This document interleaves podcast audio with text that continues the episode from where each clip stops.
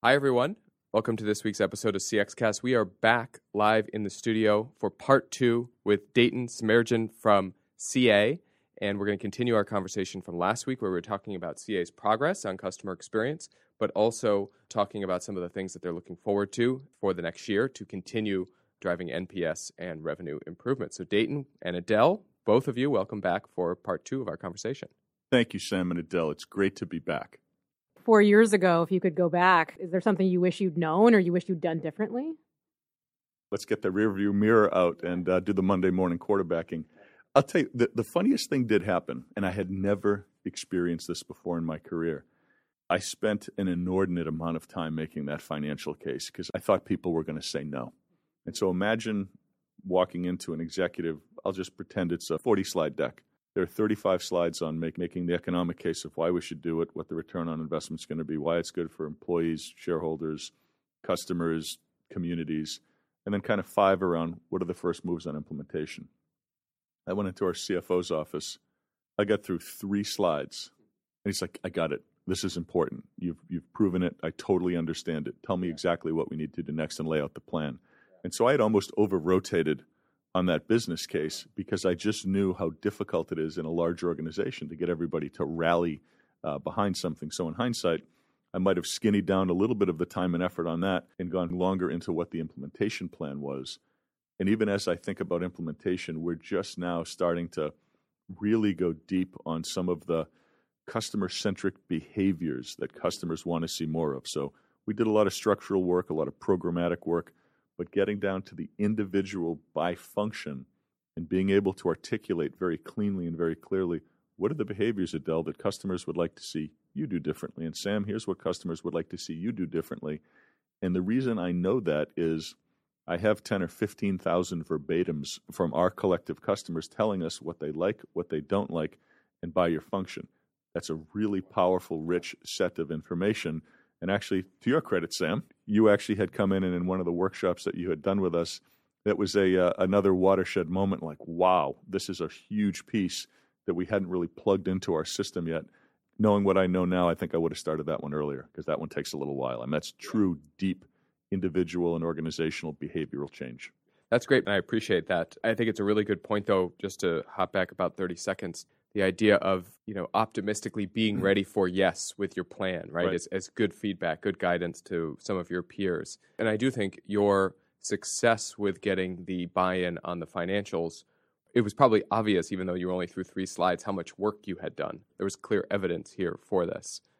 Well and the other thing i'll just put into that is i think one of the key things in building any case is to have the finance organization in the room have them involved. So at the end of the day these are finance validated numbers because their job, and they do it well, is to be skeptical, to yeah. challenge what are the assumptions, where's the weakness in this model, what are the big risks that we should be aware of. And so to have them on that team early and be part of that process is always invaluable. That's a great point. Yeah. And I love your note about all of the customer verbatims, right, as the guidance to employees about behaviors, right? right? This is what we're hearing from customers they like and don't like and what we need to work on based on their evidence, their feedback. This is real. It's hard to dispute it if it's coming directly from the customer. Yeah, absolutely. And I'll tell you what, about a month ago, we just started taking uh, the verbatims and putting them up on our internal website that 11,000 employees see and started rotating the verbatims across the front page from promoters, passives, and detractors so people can see here's what our customers are saying about us, here's some things they like, here's some things they don't like you don't have to wait for the big presentation to come out after a oh survey closes. Like we're trying to democratize that information and let people have access to it in many different places all the time. So the customer, the pulse, the voice just becomes part of what we do and not a uh, an asynchronous event. Are there any other ways you've helped employees really get the feel of what passives and detractors are telling you are, are problems? So one of the programs that is really a lot of fun, and it took some courage, and it took a great executive sponsor, and it was actually the president again, Adam Elster. We had been talking about customer centricity, and kind of the topic came up like, how do we expand it? Like, sure, sales lives that every day, marketing lives that every day, the support and customer success organization lives it every day. How do we get other people to really understand it and really build empathy? Is what we were going after, as well as how do we improve the relationship with our customers? So he encouraged us to build a, um, we call it a customer engagement program.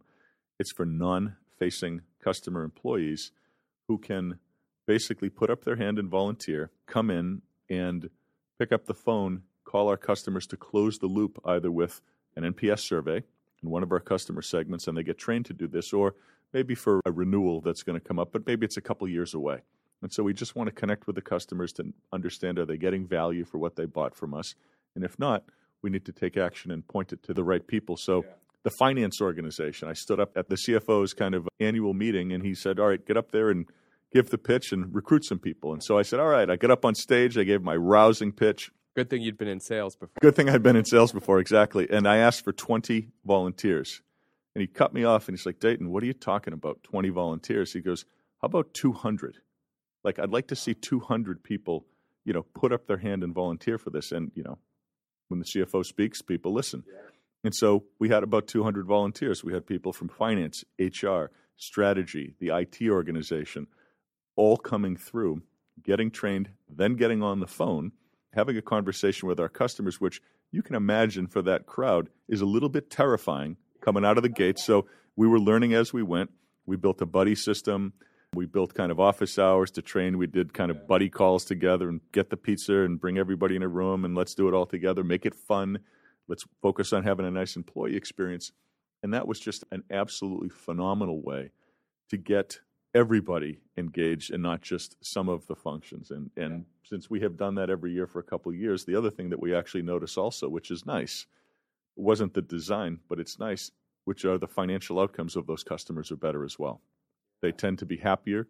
They tend to want to do more business with CA. They tend to have stronger relationships with CA, all because all of our employees are wrapping themselves around the customer and making sure we hear it, we talk to them. If they have a problem, we're routing it, getting it closed off, and having a better experience. And it can be for anybody in the company, which is really nice you're seeing a better relationship with those companies who are part of this program or have been contacted really for the employees points back to the impact they've had right that it was worth it right the yeah. overcoming their fear for many of them right i mean a lot of these people route into non-client facing jobs yeah absolutely because they're more comfortable with a spreadsheet than a yeah. than a human yeah. and i can appreciate the fact that spreadsheets don't talk back unless you program them to speak a certain way which is always a wonderful thing but the other thing like i kind of breezed over it but in that, the reason that happened, and it happened pretty quickly, and it happened pretty effectively, is I actually had sponsorship from two executives president, head of global sales, and the CFO, yeah. who went all in on this. Yeah.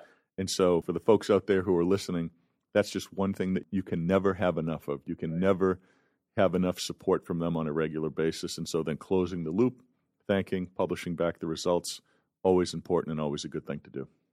And I think one of the things that's coming up in that executive support is you have translated it, maybe learning from that when you weren't quite as prepared as you wanted to be for the yes you got from the CEO, is you've translated that support into great. Now here's what you can do to help me, right? The CFO yes. uh, committing his people to to this program, those types of steps where it takes it and translates it into, into, real actions, real gains for your program. You know what? I think that's a super important word, translate. I glossed over a little bit, but when you're making that case or whatever you're trying to get accomplished, the executive team, they're a team, and it's the CEO that is the only one in that room that's responsible essentially for everything. And so when you are engaging with senior people, translating what the program means in terms and the vocabulary that matters to them. If you're talking to HR about individual development and employee engagement, that's fantastic. If you're talking to marketing, talking about the brand and how it's resonating and building the brand, that's fantastic. Uh, you know, finance clearly will have a conversation about numbers, but the other thing to the CFO's credit is he recognized that if you want to be the CFO, if that's your path, you need to be able to talk to customers. You need to be, be able to go out into the analyst community and talk to analysts. You need to be able to interact. So while you may have chosen a life where it's primarily around numbers. Actually, from a career development perspective, that's how this was kind of put together. You need to be able to have a conversation with customers, and some of you are going to be more comfortable than others, but as part of your development, this is actually a very good thing to do. And it's okay to be uncomfortable, right? Oh, it means you're growing. It means you're growing. It means you're learning something new and trying something new. And, you know, we actually track the employee opinion scores. That we did an employee NPS. Some people totally loved the program. It was a big deal for them. Some people were like, thanks, I'm one and done. We actually tracked the number of people who kind of reloaded and said, I want to do another round. You know, it was over half. Uh, so we are very, very happy about that. And we had continued to do this on an annual basis, which is super, super nice. It's wonderful because it keeps the program fresh, it keeps the employees engaged, and at the end of the day, it's wonderful to have 11,000 people caring about your customers and actually doing something about it, which is nice. What do you imagine in a year's time if this great improvement NPS continues? What will you be pointing to in the last year as successful so that it, from now until mid 2018, what, what is your success going to be built on? We've put together a plan last summer. We called it CX 2020. It's the what is our plan over the next three years that's going to get us to a certain level of customer sentiment, a, uh, an NPS target, a certain level of engagement with our employees. And we asked ourselves the basic question what's most important? Is it people? And is it the culture and focusing on that? Is it the products? I mean, after all, we're a software company. And so we build products that have to solve problems, have to be high quality and industrial strength. Or is it kind of just taking a good enough product and wrapping it in a great customer experience? And for us, CX 2020 said the answer is actually it's all three. It's the overlap of the three that's magic. It's getting and inspiring employees, teaching them the right behaviors that will deliver that great experience. It's helping get the voice of the customer back into the development organization through agile development and beta testing and user groups so they can build products that matter, that are relevant and differentiated. And then, of course, it is with the customer success and customer experience organization to orchestrate it and wrap it all and deliver it in that great customer experience. That's what we're working on right now. The piece in there that I think is new, that I think is going to be a big effort for us this year, I know is getting functional and getting specific by behaviors. What are the behaviors that our customers want to see more or less of from the support organization? We know what those are. What do they want to see more or less of from the finance organization, the legal organization, our sales organization, the development organization. The team has done a wonderful job. If we call it like swimming through the data and doing a tagging, doing some clustering, validating with our customers, but we actually know what our customers want more and less of. And we're going to spend the year bringing people along, doing some co creation work, changing our management systems, changing the rewards and recognition systems, and basically moving these customer behaviors into the DNA of CA. Wow as the uh, culture guy on the research team here. That's really exciting to hear. Yeah. It's hard too, by the way, as, yeah. the, as the culture guy. Yeah. You know, like this move is not the first move you do coming out of the gates. You've no. got to get some wins, build some credibility. That's right. But now, I think now is the time for us. This is the next big chasm for us to cross. Yeah. You've clearly had to explain this to people before getting into the very specific behaviors. How should they think about delivering a better experience? After doing some of the customer immersions, like you ask yourself the basic question, like you ask a room of people, like, how many people have had a great customer experience? And you know they raise their hand tell me a story and people tell a story. How many have had a terrible customer experience? Okay tell the story. Okay. How many people want to deliver a terrible customer experience? Go ahead and put your hand up. Like nobody's ever in the history of me asking that question and hearing it asked nobody's ever raised their hand. And then you throw some data on the table.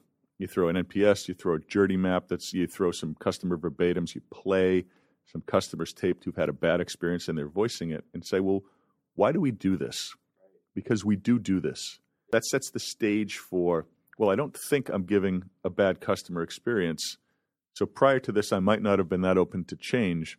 I'm hearing that what I'm doing, I feel good about it, but maybe the customer doesn't feel good about it. And so for like 99% of the world, the next question that is going to come out of their mouth is, well, what is it that they want me to do? And when you have that environment set, that is the environment necessary, the precondition necessary to say, funny you ask. We've looked at 15,000 responses, and here's what they have to say. One of the folks from our legal organization, I should be hesitant to talk about our legal team here publicly, but they're wonderful. They're really progressive, they're thought leaders, they're flexible, they're agile. And one of the people from the legal team kind of had this epiphany when we talked about some contracting process and things like that. And he said, "Oh, I, you know, I, I get it now." Said, okay, what do you get? And he said, "You know, my role has been to protect the company. I mean, it's legal and there's terms in the contract, and while my job is to protect the company, of course, my, they're my customer and I want to have a long term relationship with them. So I have to think about their protection too, as well. So instead of sitting across the table like we're doing right now, metaphorically in his mind, he sits next to the customer and says, okay, here's what we need. What do you need to get out of this? What are the risks you're most concerned about? Here's what we're concerned about. And let's just cut right to it of like what's most important to you and here's what's important to us not because they want to have a contract that's airtight and and you know the T's and C's are perfect, but they want to have a great relationship with their customers, and their goal is to never have to pull the contract out ever. Right. That if an issue comes up, that that person on their side of the table now will pick up the phone, have a conversation with them, and they'll figure out how they work it out. This is the legal organization, right? And so if the legal team is grabbed this and is thinking about it. And our, our general counsel, Michael Bisignano, is like one of the most kind of innovative. He, he won a CX award actually inside of uh, CA for being such a thought leader with us around this. If that's how the legal team is thinking about it, like imagine what's going on in sales, marketing, support, customer success, HR is jumping in. And now it's a rich environment because the employees know it's important. We're moving in the right direction. Everybody is on board and now they want to make it how they just operate, not a separate initiative, but just how we do business and how we operate inside of CA.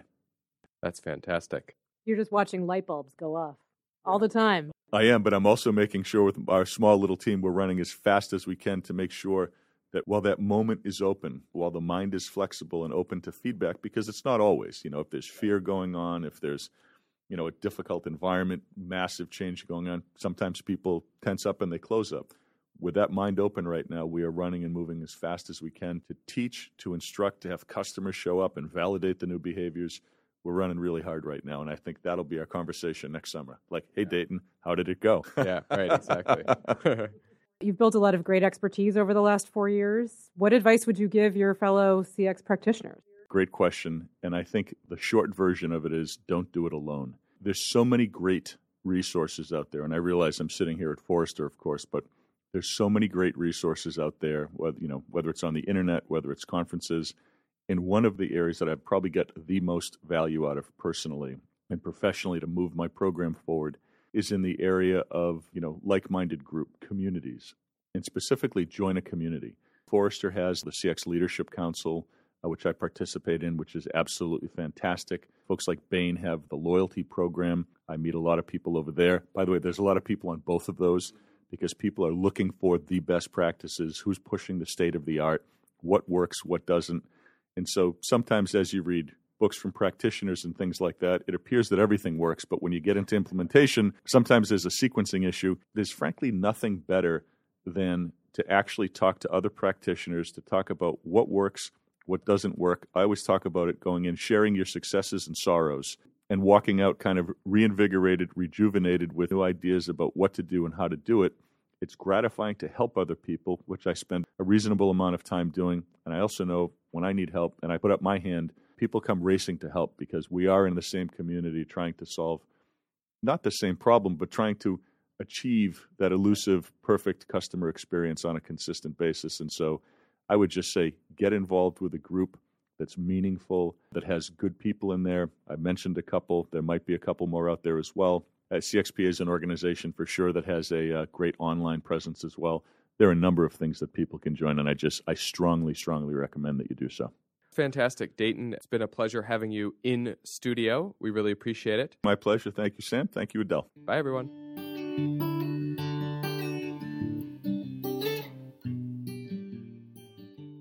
Thank you for listening to this week's CX Cast. We'll post links to the reports we mentioned in the show notes for this podcast. And if you have questions or suggestions, please contact me at sstern at forrester.com. And remember, your customer's perception is your CX reality.